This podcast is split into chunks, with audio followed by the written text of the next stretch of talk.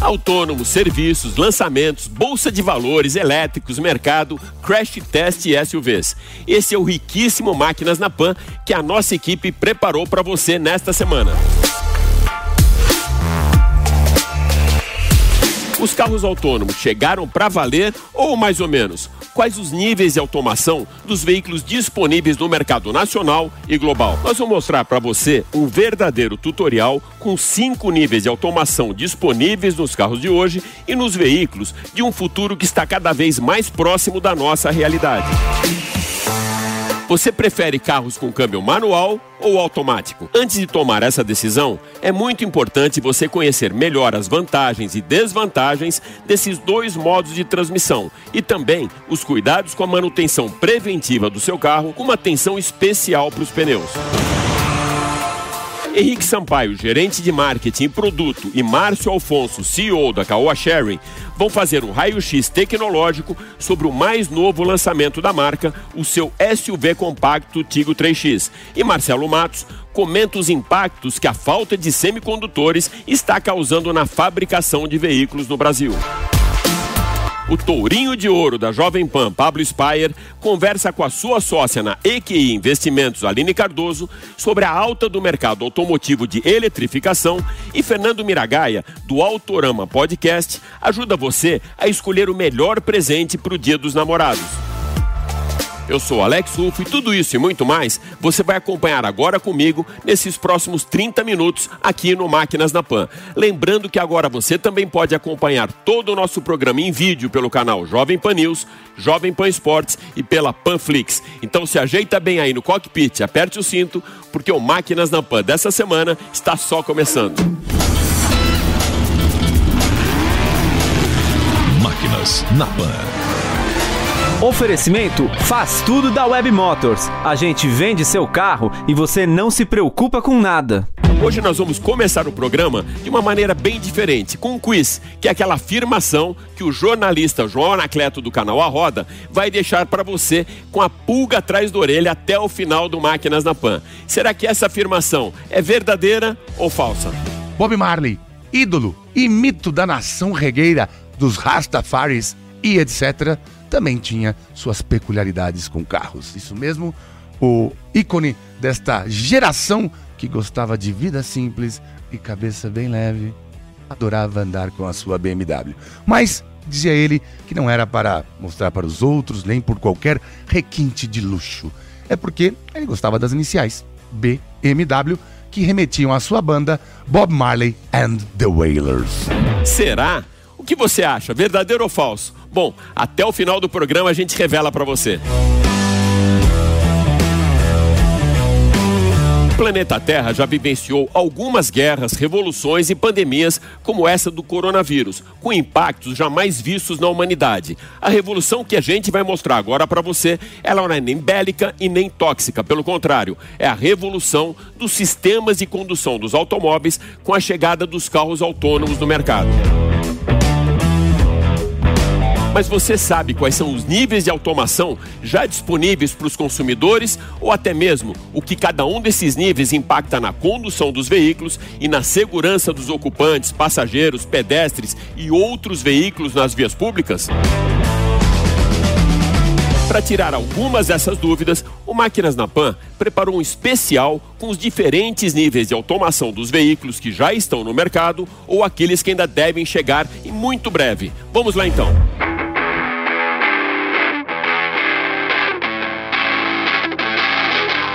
O nível 0 é o veículo que não tem absolutamente nada de recursos que facilite a condução, onde o condutor tem total controle sobre o veículo. O nível 1 está presente na maior parte dos carros que circulam pelas vias públicas. Nesse modo de condução, o condutor tem à sua disposição o Cruise Control, que é aquela velocidade de cruzeiro programada, e o Park Assist com auxílio durante as manobras de estacionamento. E fica por aí.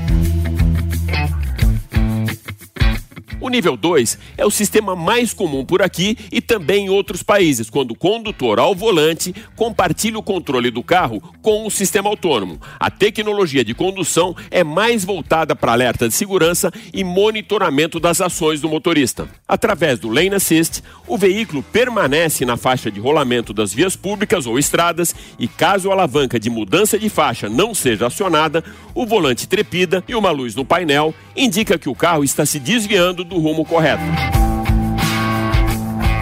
Além disso, conta também com Adaptive Cruise Control, que mantém o veículo a uma distância segura e pré-programada do carro que vai à frente, reduzindo ou aumentando a sua velocidade. O Emergency Braking System também está disponível em veículos com nível 2, que aciona o freio caso algum pedestre ou ciclista ou mesmo outro veículo se coloque em rota de colisão. Os autônomos de verdade começam nesse nível. No nível 3, o sistema é hands-off, onde o condutor não precisa estar em tempo integral com as mãos ao volante, mas precisa estar no banco do motorista para que em qualquer emergência ele possa reassumir o comando do carro. Esse sistema tem o pioneirismo da tela. O sistema efetua por conta própria a maior parte das funções dinâmicas do veículo e conta com uma série de radares e câmeras instaladas no carro para mapeamento de objetos à sua volta. O veículo se movimenta por conta própria e monitora o ambiente ao seu redor. A maior conveniência para o condutor é a possibilidade de cuidar de outras atividades enquanto o veículo se movimenta. Ainda assim, precisa estar atento para reassumir o comando em eventuais situações de risco. No início do ano passado, um pouco antes da pandemia, eu tive a oportunidade de testar o veículo autônomo da Waymo, que é o carro autônomo do Google, lá na região de Mountain View, no Silicon Valley. Esse é o nível 4. Acompanha comigo. A Jovem Pan veio até Mountain View para testar o carro 100% autônomo da Waymo. E eu vou levar você junto comigo. Na verdade, a Waymo vai levar todos nós para essa experiência incrível, nesse mais novo universo, com muita tecnologia e mobilidade urbana no self-driving. Vamos lá?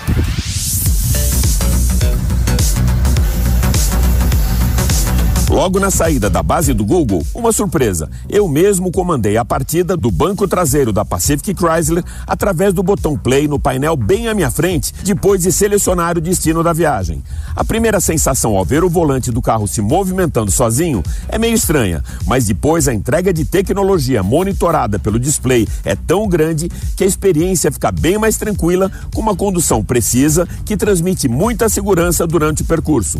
O carro faz o cruzamento de informações captadas pela emissão de milhões de sinais de laser por segundo, com radar que detecta a posição e velocidade de outros objetos. Câmeras de alta resolução conseguem, por exemplo, distinguir o farol verde do vermelho. Depois de milhões de quilômetros rodados em testes e estudos detalhados sobre o comportamento de motoristas nas vias públicas, a inteligência artificial do veículo consegue antecipar o que está para acontecer a 500 metros de distância e deixar mais espaço para ultrapassar um ciclista que, devido a um bloqueio na pista, precisa invadir a outra faixa da via pública, parar o carro para a travessia repentina de pedestres, mesmo fora da faixa de segurança, muito bem identificados pelos sensores de movimento, ou ainda reduzir a velocidade e desviar de um carro parado no estacionamento com os ocupantes do lado de fora. Um pacote completo de tecnologia que permite a condução autônoma para levar os seus ocupantes ao destino com praticidade e segurança. O último e mais avançado sistema de condução, o nível 5, dispensa a necessidade de um condutor no veículo e mais, dispensa até mesmo o volante no interior da cabine. O veículo de nível 5 mais parece uma cápsula que abriga uma sala de estar e se movimenta de modo totalmente autônomo, auxiliado por sensores, radares, emissões de sinais a laser e inteligência artificial, que permitem que o veículo interaja com outros veículos e com os sistemas de monitoramento do tráfego local. O nível 5 de automação mais se parece com uma viagem ao futuro, o futuro da mobilidade urbana, que certamente terá drones como mais um dos modais de locomoção. Enquanto os drones ou os carros do nível 5 de automação não chegam para facilitar a nossa mobilidade urbana, nós vamos te ajudar agora na hora de tomar uma importante decisão na escolha do seu próximo veículo.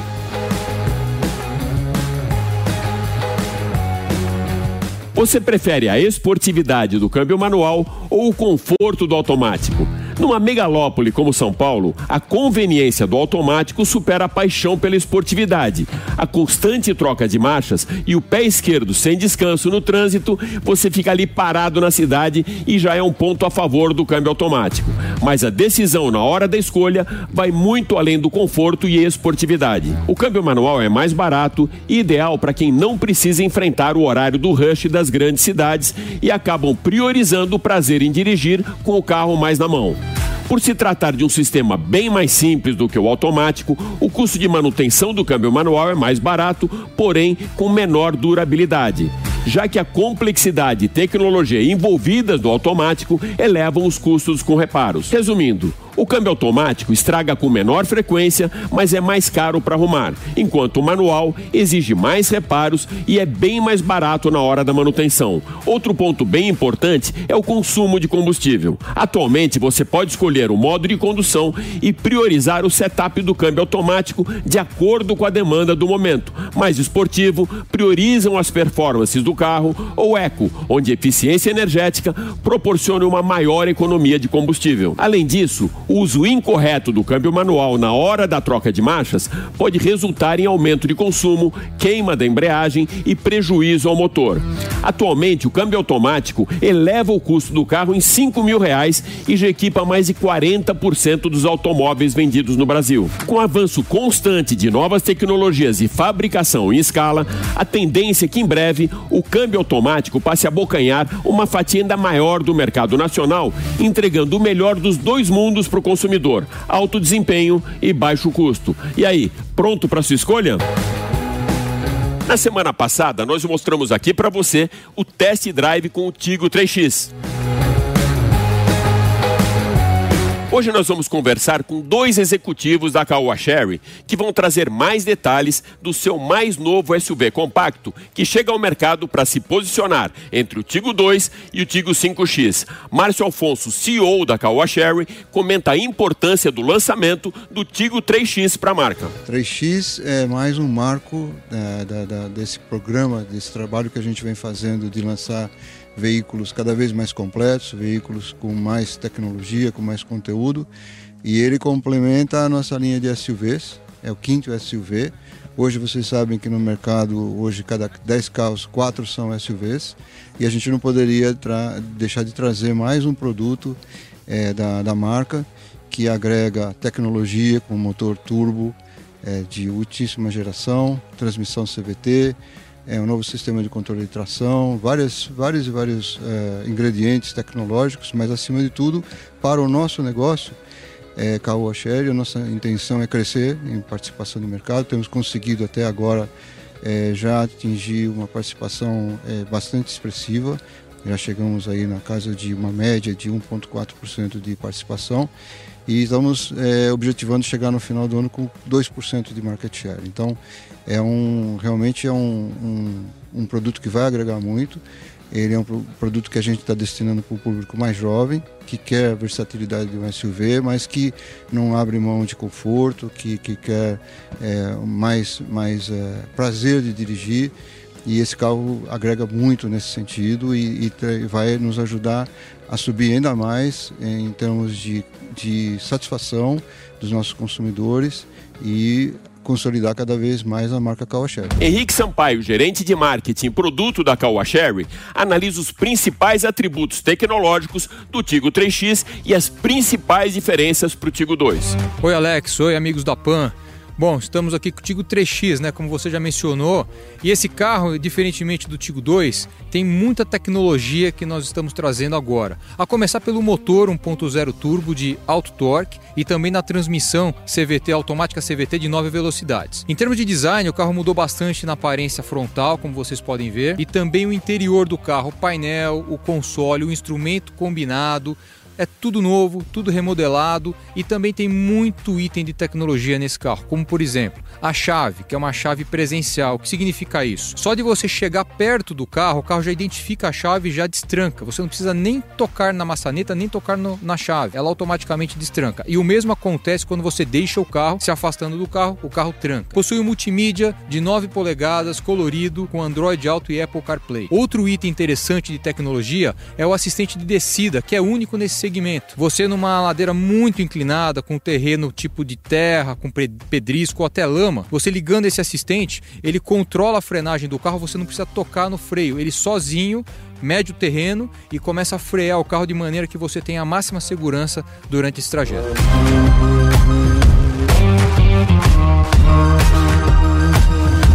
E o público do 3X, ele é um público específico.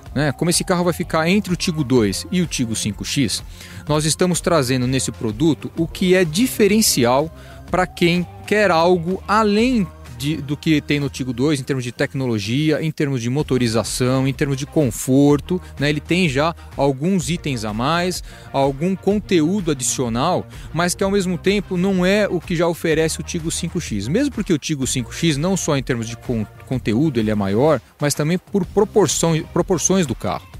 Então o Tiggo 3X ele foi desenhado por um cliente que realmente tem família, precisa de um carro que tenha um bom porta-malas, como tem o Tiggo 3X com 420 litros, mas ao mesmo tempo com um pouquinho mais de tecnologia, um pouquinho mais de itens que trazem mais conforto e segurança. Muito obrigado a todos e convido a vocês a visitar um concessionário e fazer um test drive. O processo de eletrificação, seja com elétricos ou híbridos, está ocupando cada vez mais uma fatia maior do mercado e com um sinal muito claro que aponta para um futuro mais consistente nos veículos plug-in, o mercado em alta e ações em alta.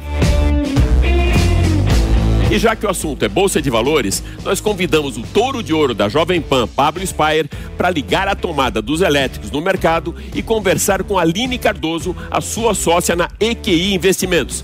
Vai, tourinho! Olá, eu sou o Pablo Spyer, o touro de ouro aí da Jovem Pan. Mas para quem não sabe, eu também sou sócio de uma empresa de investimentos, a EQI. E a Aline Cardoso é minha sócia aqui. A Aline é responsável pela gestão de renda variável. Entende tudo de bolsa, né, Aline? É, eu tento entender, pelo menos. Ah, tá bom. Então, hoje nós vamos participar de um quadro, Aline, do Alex Rufo, Máquinas da Pan.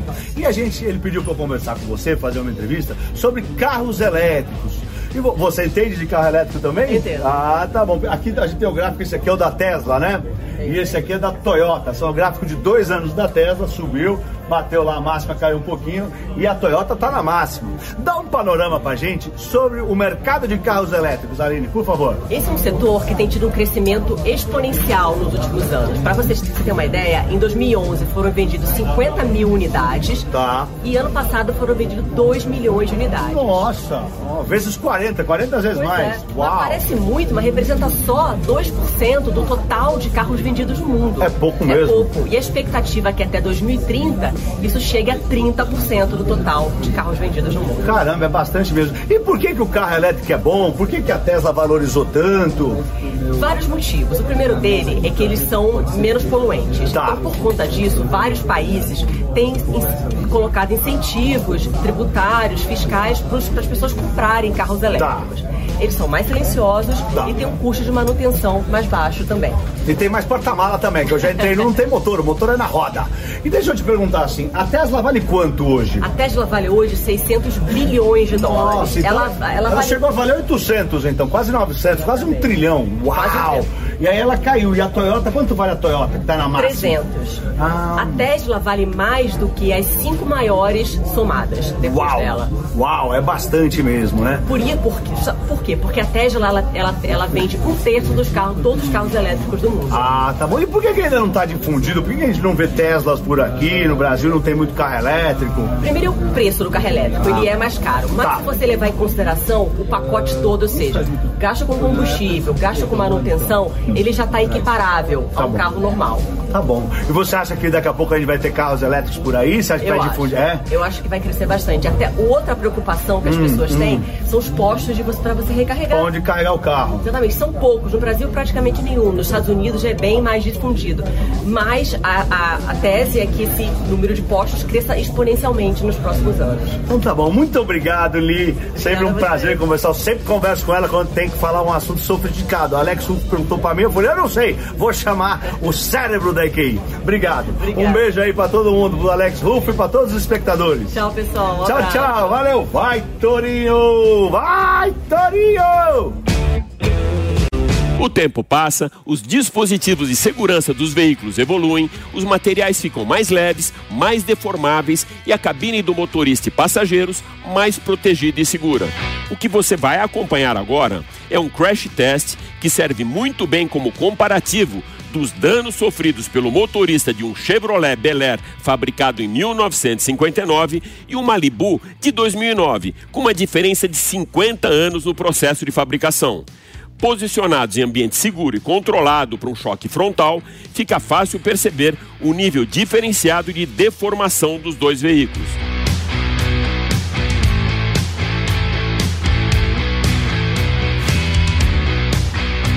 O Bel Air tem a sua cabine completamente invadida pela parte frontal do Malibu. O volante e até mesmo o teto atingem o motorista do veículo mais antigo. O motorista do modelo mais recente é protegido pelo airbag, a cabine é preservada e o impacto é muito bem absorvido pela dianteira do veículo, sem que afete o interior da cabine, que segue preservada depois da colisão.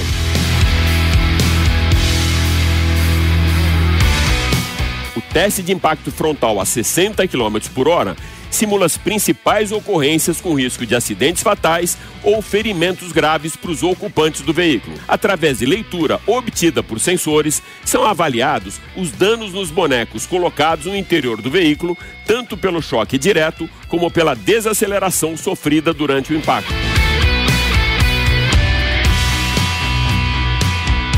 No Brasil, os testes de segurança veicular são feitos pela Latin NCAP, que classifica através de pontos representados por estrelas os resultados desses testes. A nota 0 é concedida aos veículos que não atingem o nível mínimo aceitável e a nota 5 ou 5 estrelas é dada aos veículos mais bem avaliados na segurança. Oferecimento Faz Tudo da Web Motors. A gente vende seu carro e você não se preocupa com nada.